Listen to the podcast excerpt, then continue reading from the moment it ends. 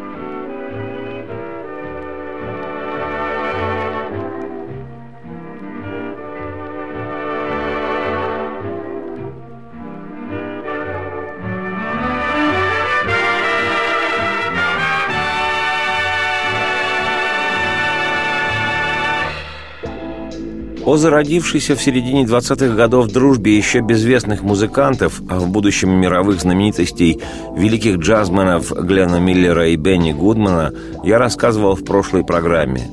В Лос-Анджелесе и Чикаго оба они играли музыку в оркестре Бена Поллока. 16-летний на ту пору кларнетист Бенни Гудман из экономии снимал со старшим его на пять лет Гленом Миллером одну квартиру – Став уже классиком джаза, Гудман вспоминал те времена как самые счастливые дни их жизни, когда ребята перебивались с хлеба на воду в надежде найти хоть какую-нибудь работу. Прелюбопытный и даже щемящий факт. В 1928 году Бенни Гудман одолжил Глену Миллеру деньги на свадьбу. Мало того, что этот джазмен-любовник в первую брачную ночь побежал от молодой жены дуть в свой тромбон – так он еще и женился на деньги друга. А кто у нас муж? Он музыкант. М -м, понятно. Что примечательно и одновременно восхитительно, еще в юности молодости зародилась дружба двух безвестных, безденежных и полуголодных джазменов Глена Миллера и Бенни Гудмана. Начинающих джазменов.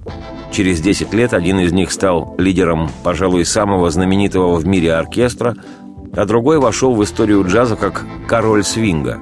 Оба легенды мирового джаза. А дружба между ними продолжалась всю их жизнь.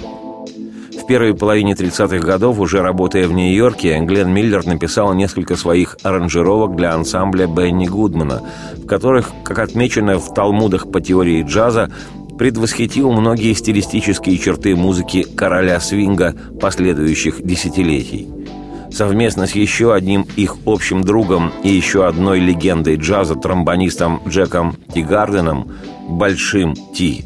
Был Глен Миллер и инициатором написания, и соавтором текста знаменитого гудмановского номера «Basin Street Blues», то есть в русскоязычном прочтении «Блюз улицы Бассейной».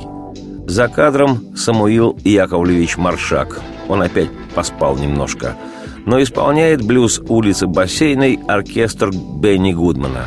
А вот аранжировка вещи Глена Миллера еще может быть не окончательно фирменно-миллеровская, но уже, что называется, на подходе. Узнаешь на раз. Да и слова в песне написаны Гленом Миллером. Запись 1935 года. Любуйтесь.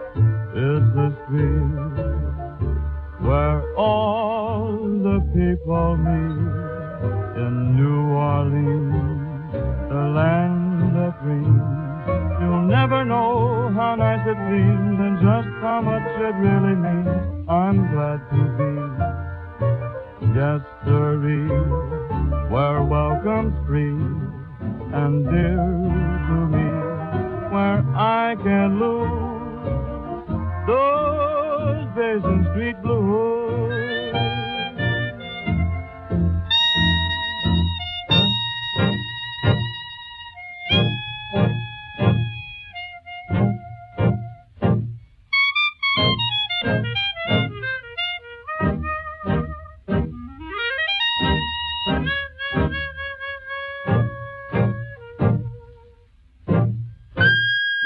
Зачем куда-то переключаться, когда всего после двух-трех вдохов последует один, но точный выдох?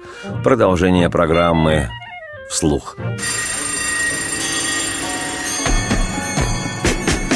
Проверено временем.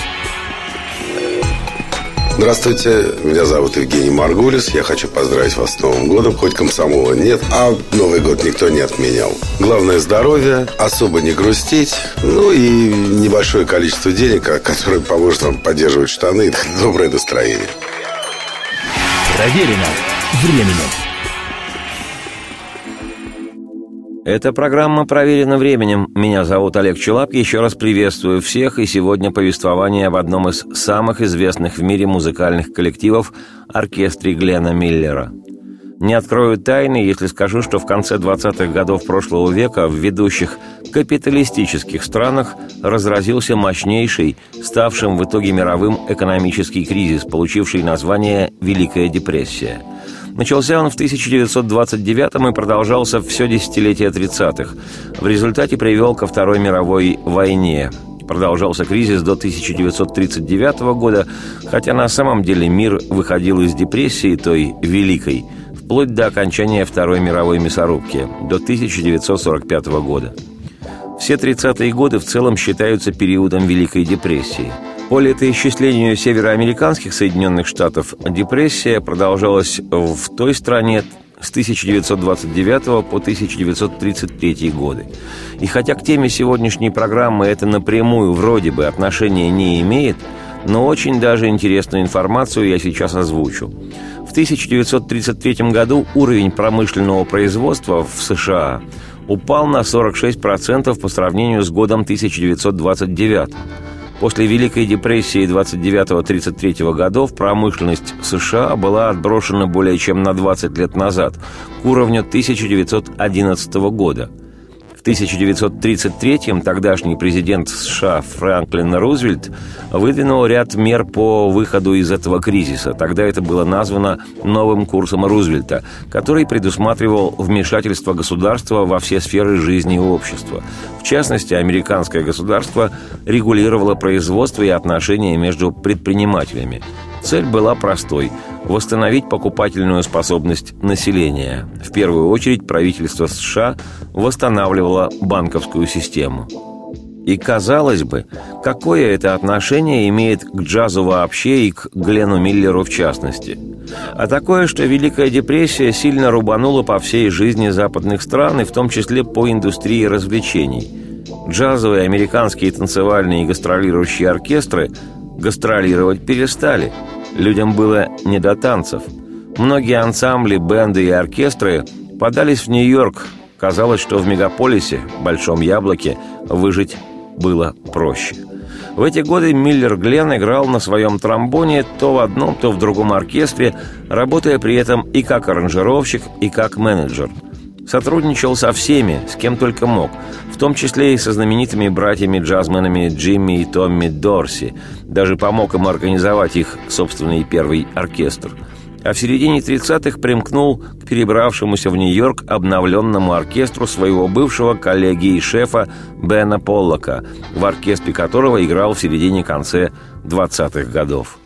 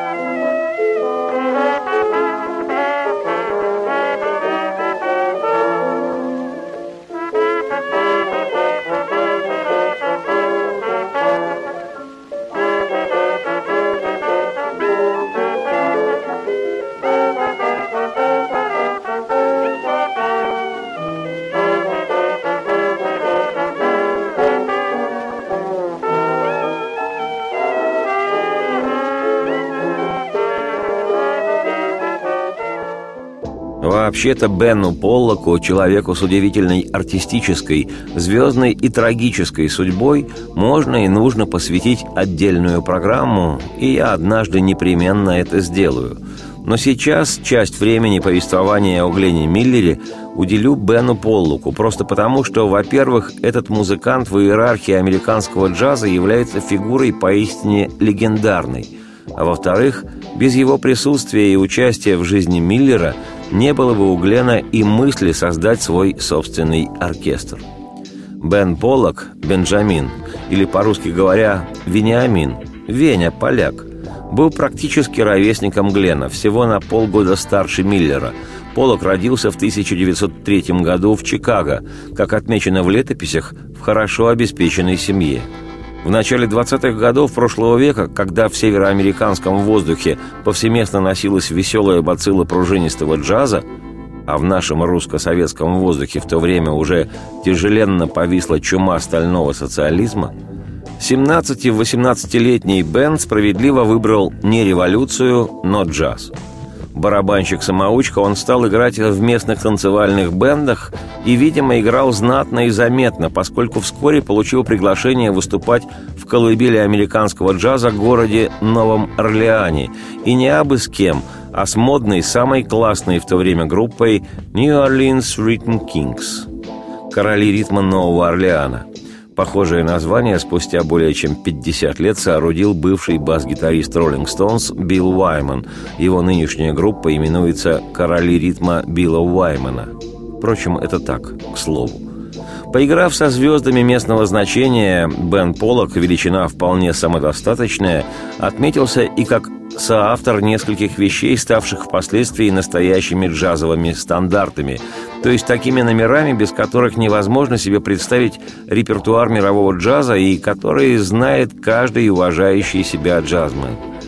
Одним из таких стандартов, к сочинению которого приложил руку 90 лет назад, еще в середине 20-х годов прошлого века, Бен Поллок, стала прекрасная вещь с экстравагантным названием «Блюз крыши из луженой меди» Tin Roof Blues.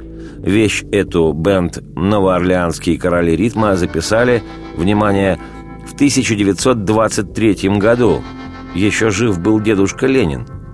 Вот как звучит эта роскошь из джазовой глубокой старины.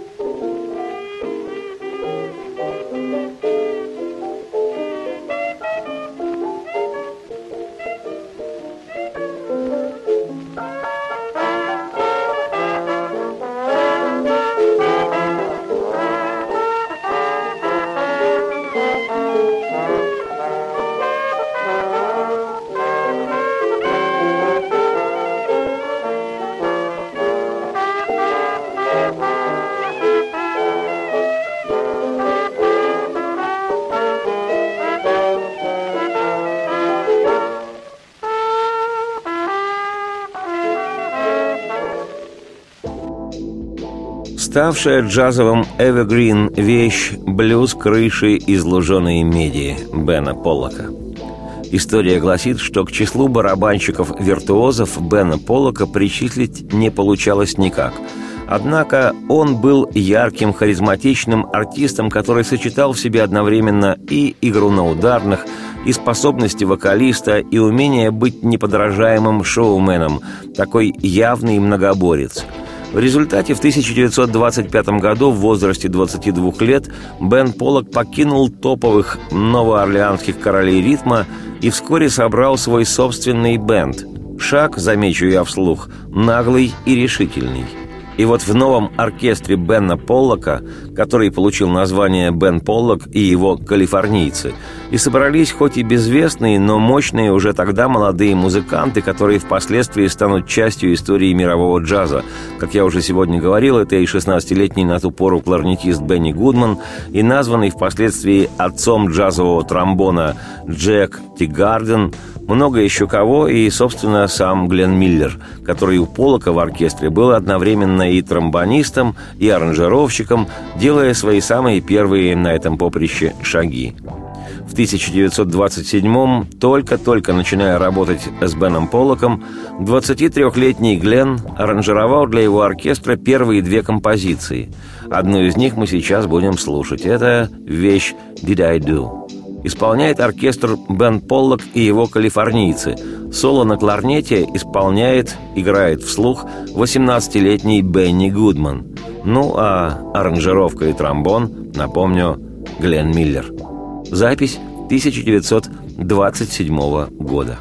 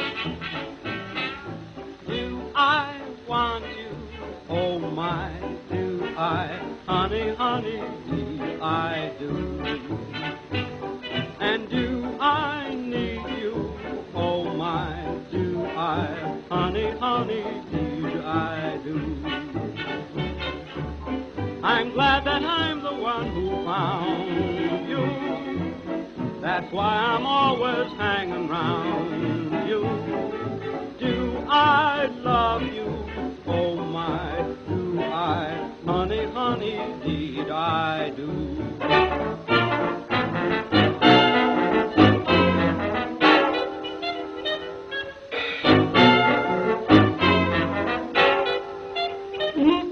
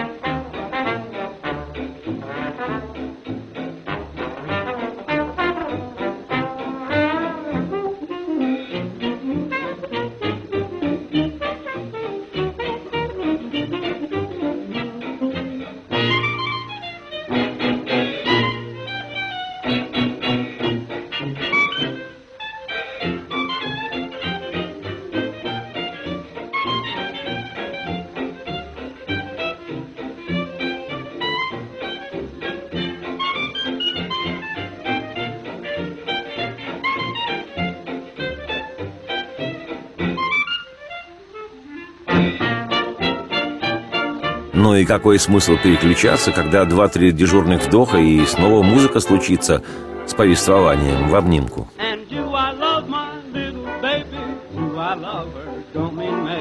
Honey, baby, did I do? Do you love your baby? Sure, I love her, baby. Precious baby, did I do?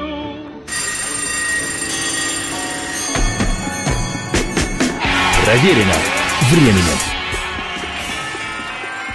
Здравствуйте, меня зовут Маша Макарова. Я пою в группе Маши и Медведи. Радуйтесь жизни, будьте самодостаточными и ни в коем случае не болейте. Собственно, с Новым годом! Проверено временем.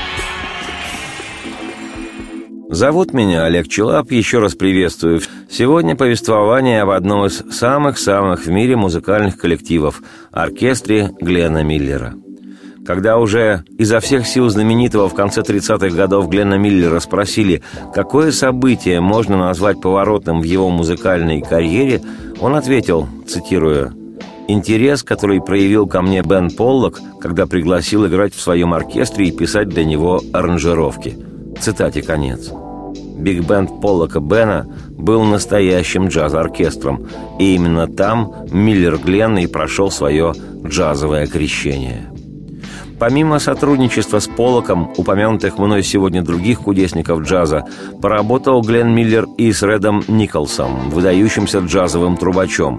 В период с 1927 по 1931 годы у него насчитывалось три собственных бенда, которые отличались друг от друга по составу музыкантов и с которыми тот записал немалое количество музыки.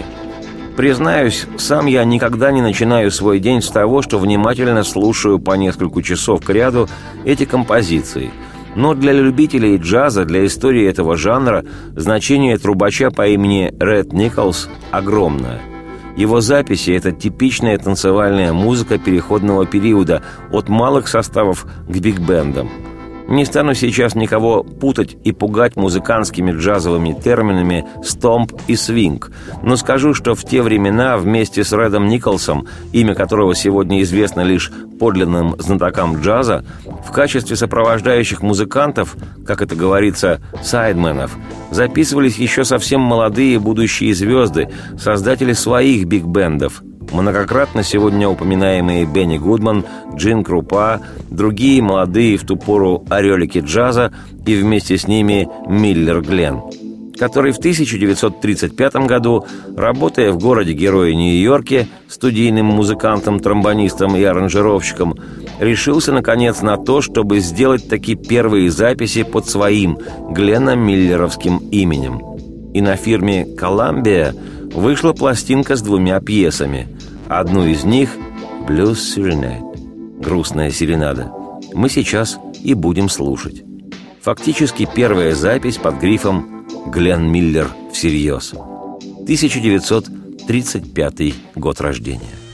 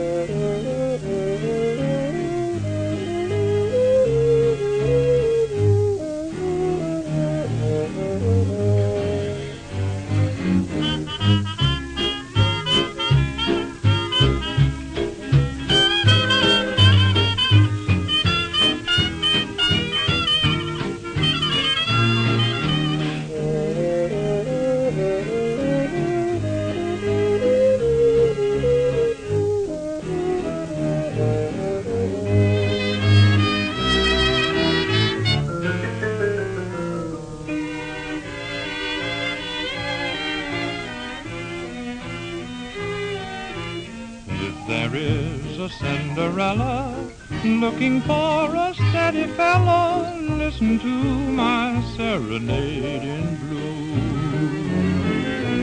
Toss at night upon my pillow, mournful as a weeping willow, haunted by my serenade in blue. Why must I go on dreaming of? An imaginary love? Wish I had someone to sing to, one that I could kiss and cling to. No one hears my serenade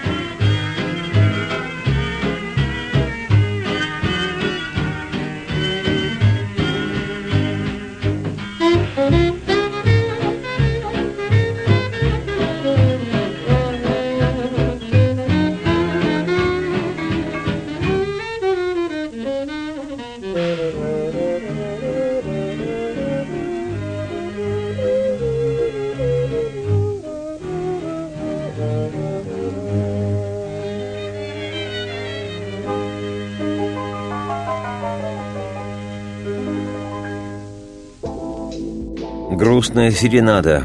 Первая запись под именем Глена Миллера. Как гласит история, продано было лишь несколько сотен экземпляров этой записи, сделанной в 1935 -м. Сегодня, когда известно, что уже в 1938-1939 годах Глен Миллер стал национальной, а там и мировой звездой, не придаешь особого значения тому, что запись эта, что называется, не пошла – но для музыканта в возрасте 31 года, который с 11 лет стал учиться играть на тромбоне, в 14 уже сумел купить на заработанные доением коров деньги свой первый инструмент, а с 17 лет принял главное в жизни решение – стать профессиональным музыкантом, не явившись при этом на школьно-выпускную церемонию вручения аттестата зрелости по причине отъезда на выступление, читай «Оголтелые танцульки», для, повторю, музыканта в возрасте 31 года первая пластинка не пошла означает, как бы это сказать помягче, кирдык. Тем паче, когда вокруг такая бурная, кипящая джазовая жизнь. Конкуренция сумасшедшая. И с понурой головой Миллер вернулся к своей работе. Играл в разных оркестрах, в частности у английского бенд-лидера Роя Нобла – и в то же время продолжал делать аранжировки для многих других музыкантов. Но при этом не переставал думать, грезить, мечтать, ворожить о своем оркестре. И еще через два года, в 1937-м, собравшись с духом джаза, Глен решился таки на создание своего коллектива.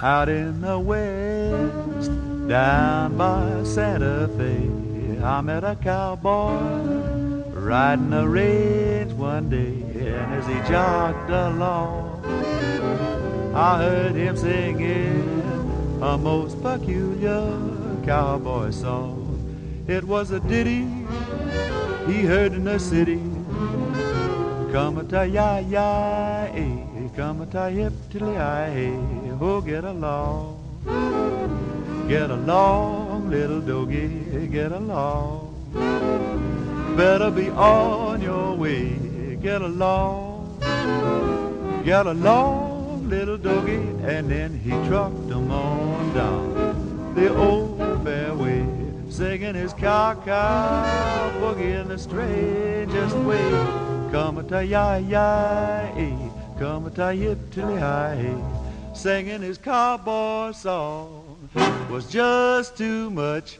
He's got a knocked out western accent with a Harlem touch. It was raised on loco weed.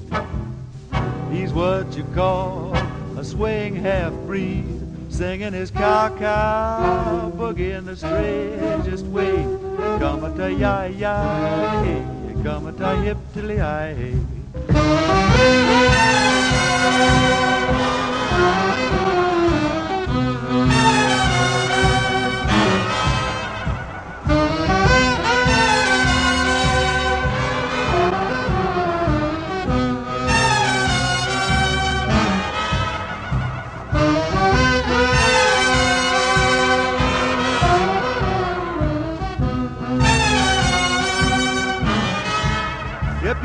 Yip, yip.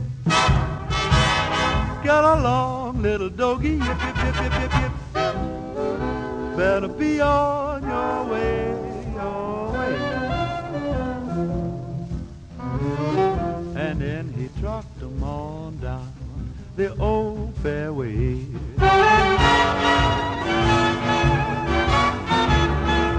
Come to ya ya, eh, come to hip till hey. Oh, come to hip, hip, hip, hip, yippee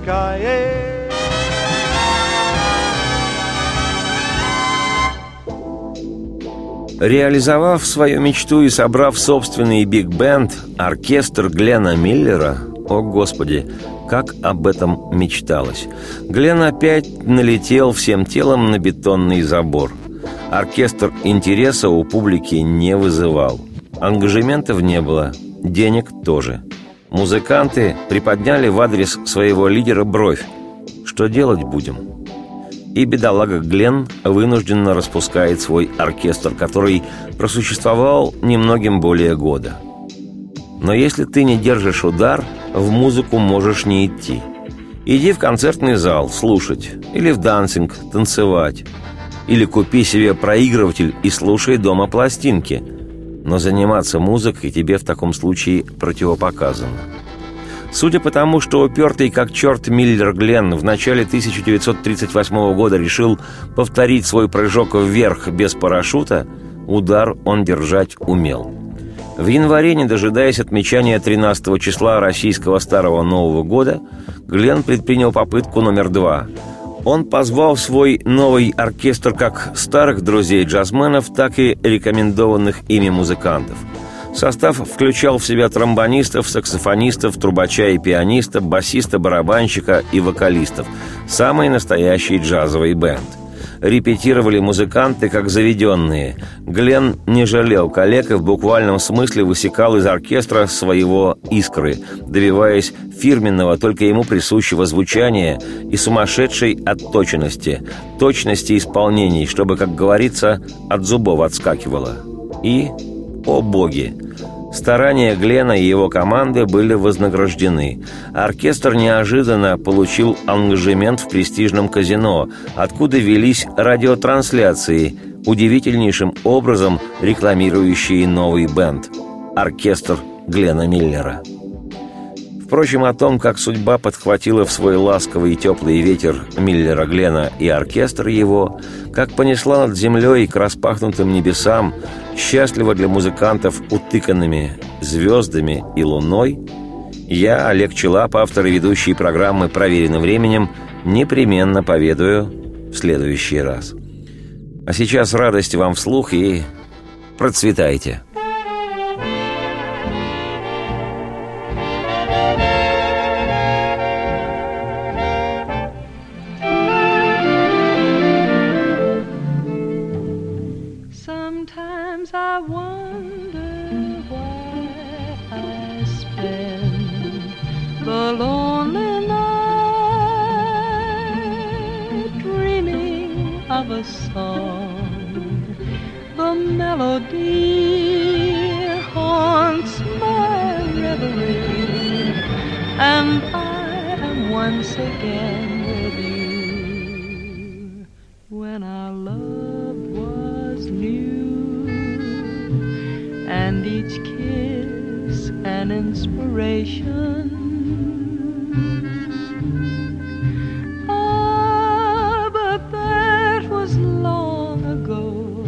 And now my consolation is in the stardust of a song beside a garden wall. When stars are bright, you are in my arms. The nightingale tells paradise where roses grow. Though I dream in vain,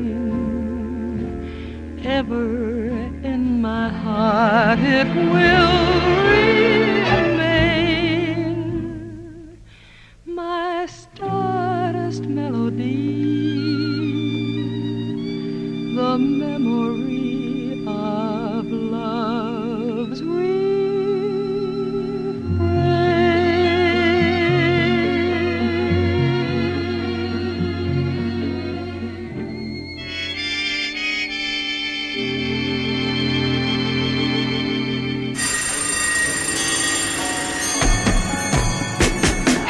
Проверено.